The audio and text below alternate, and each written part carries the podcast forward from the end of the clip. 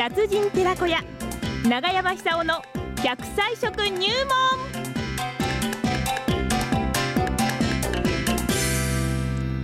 さあ日本一元気な85歳でございます。奈良浜出身のね食文化史研究家長寿食研究家永山久夫さんの登場です。今日の長生きの食材は何でしょうか？長山さんおはようございおはようござます。います。どうもよろしくお願いします。もう福島ね今日も30度近く気温が上がりそうですよね。25度だっけ？今日はそこまでいいかずで今日がですね、ええ。ー、23度。あ明日がそんなもんか29度。明日が29度ね。いやそんな高そう夏ですよ前半いいお天気に恵まれうそうで今新緑がとってもきれい綺麗ですよ。はい。あーまたあのー田植えは始まらないと思いますけども、はいもうそろそろそういう季節ですよね。えーもう水がね入ってキラキラ綺麗ですよ、うん。そうですそうです。カエル鳴いてますよ。それでね最近あのー米が非常に注目されてましてですね、ええ。米というと、えーそちら福島県のあの東白川郡ですか、はいはい。花輪町の方たちが、えー私は今練馬区に住んでるんですけども、ええ僕のうちの近くにですね、はい。毎月1回来てくれてね、ほう。そうであの小さなマーケットを開くんですけども、花輪の方が。そへえう、なんかね、朝4時頃車で出かけるって言ってましたね、東京に向かって。はい。それが人気が高くてですね、はい。あのたくさん持ってきてくださるんですけども、うん。あっという間に売れちゃうんですよ。花輪町のそのまああの農産物を農産物、そうです、そうです。長山さんのうちの近くでまあ、マーケットを開いて月1したってあの自転回車で5、6分かかるんですけども、はい。えーそれが人気が高くてですね、はあのーまあ、朝来てくれるから新鮮だってイメージが強いんだと思いますけども、うん。山菜とか野菜とか、あのー昨日がそうだったんですけども、たけのこ3本買ってきてですね、いいです今日はもうね。たけのこ尽くしでございます。いいえな山釣りの方も東京にはい。朝取り野菜を持って行ってますがね。大不安なんですよ、あの東京の人というのは福島の。うん。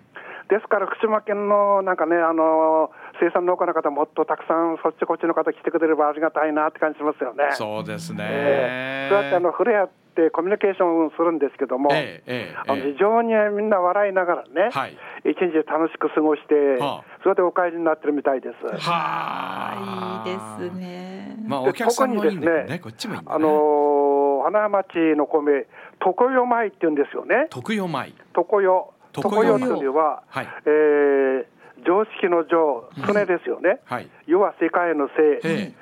前は米ですけども、常世、これを米って多分ブランド名だと思うんですけども、はあはあはあ。これが人気あるんですよ、特用米ね。常世米。はい。で常世米って調べてみたら、これはあのー古事記に出てくるくらい古い言葉で、おお昔か常世、うん常世っていうのは理想的な国って意味なんですよね。はあ。住みやすくて、いつもあの春のようにうららかで、うん。そこに住む人はみんな長生きしてると、うん。そういう意味があるんです。なるほど。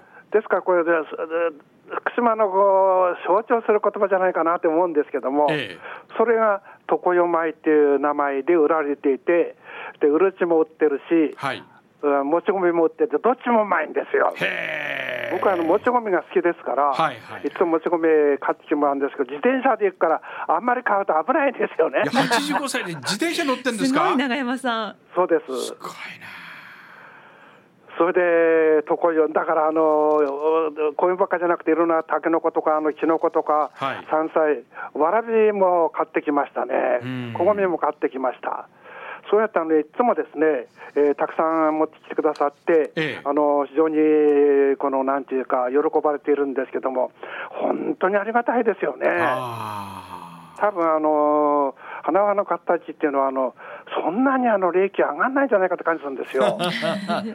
それでもとにかくあの安いんですよあなね。るほどねですからあのそれがあのコミュニケーションそうなんですです大事にしてらっしゃるんだろうなって思ってですそね。こですねええはいこれ一番大事なことですようね。んそれであの最近ですね、はい今まであの糖質ダイエダイエットっての流行ってるじゃないですか。ねえだからお米とかうどんとか避けましょうそうみたいなそうそうそうところがありましたよね。ところがですね、あれは非常にこう問題出てきましてですね、過度に制限してしまうと、はい寿命が短くなってしまう。はあこれはあのアメリカの研究機関ばっかりじゃなくて、日本の研究機関でも発表してますよね。えですから、あの過度の炭水化物、つまりご飯を食べないというのは、ある意味じゃ寿命を縮めてしまいますよと。もちろんね、食べ過ぎは良くないと思うんですよ。ええで食べ過ぎってどんなに健康にものだって食べ過ぎはこれ良くないのは当たり前なんで、えーですからそういう意味で言ったらですね、えー今はもう極端に落ち込んでますから、そうじゃなくてあのほどほどのご飯も食べて健康管理に役立ててほしいなって感じするんです。うんなるほど。で常世っていうとあの邪馬台国なんかまさに常世ですよね。はあはあはあはあ。であの今晩「世界不思議発見」という番組で出るんだ。ええ、それで「卑弥呼飯でダイエット」っていうタイトルついてます世界不思議発見に私があ出るんのですよね。邪馬台国人の格好をして出てくるんです楽しみ。今晩9時から。9時から。9時からですか？9時から。あはい。でそこであのご飯山盛り出てくるんですけども、ええ。あの米っていうのは考えてみたらですねいろんなこう健康に役立つ成分たくさん含まれてるんですよ。はですからあのほどほどですねまあ食べ過ぎは良くないと思いますけども、はい。炭水化物を取らないとあうん。まず気が傷んでしまう、うん。肌が荒れてしまう、はいその結果として脳もおかしくなってしまう、ん。寿命もお短くなってしまう、えですから、あのーお米っていうのは、そういう意味で言ったらですね、日本人がとにかく3000年も食べてきた主食ですよ。そえこれ和食のね中心ですよ。えええでその結果として世界一の長寿民族になったわけですよね。ですから、あの米をあの制限しないでですね、ほどほど食べて健康管理に役立ってほしい。えはい。一番いいのは、弁当かおにぎりです。弁当かおにぎり。それがいいんですか？うん、それがいいんです。はでなぜかというとおにぎりの場合でも、あの弁当の場合でも、冷たくなってますよね。ええええで日本の米は冷たくなってももちもちしてて美味しいんですよ。あはであ冷たくなると、植物繊維と同じ成分が出てきます。うんそれはレジスタントスターチっていうんですけども、はい。消化しづらい炭水化物って意味ですよね。はあはあはあで米はみんなそうなるんですよ、冷たくなると。はですから、あの今、おにぎりダイエットっていう、あのまたあの週刊誌なんかで話題になってるんですけども、うん。まさにですね、あのおにぎりを冷たくして食べることによって、炭水化物の吸収をゆっくりさせて、血糖値の急激なあ上昇を抑える、非常に科学的なんですよね。あ。本当に知らなかった。ええ、あのやっぱりそういうね、あの極端なあの、えー説にこう惑わされないで、ですね、結局、食べるのは当人自身ですから、はい。上手に食べて、福島県を常用にしてほしいんですよ。ええそれまあ難しくないと思うんですよね。はいはい。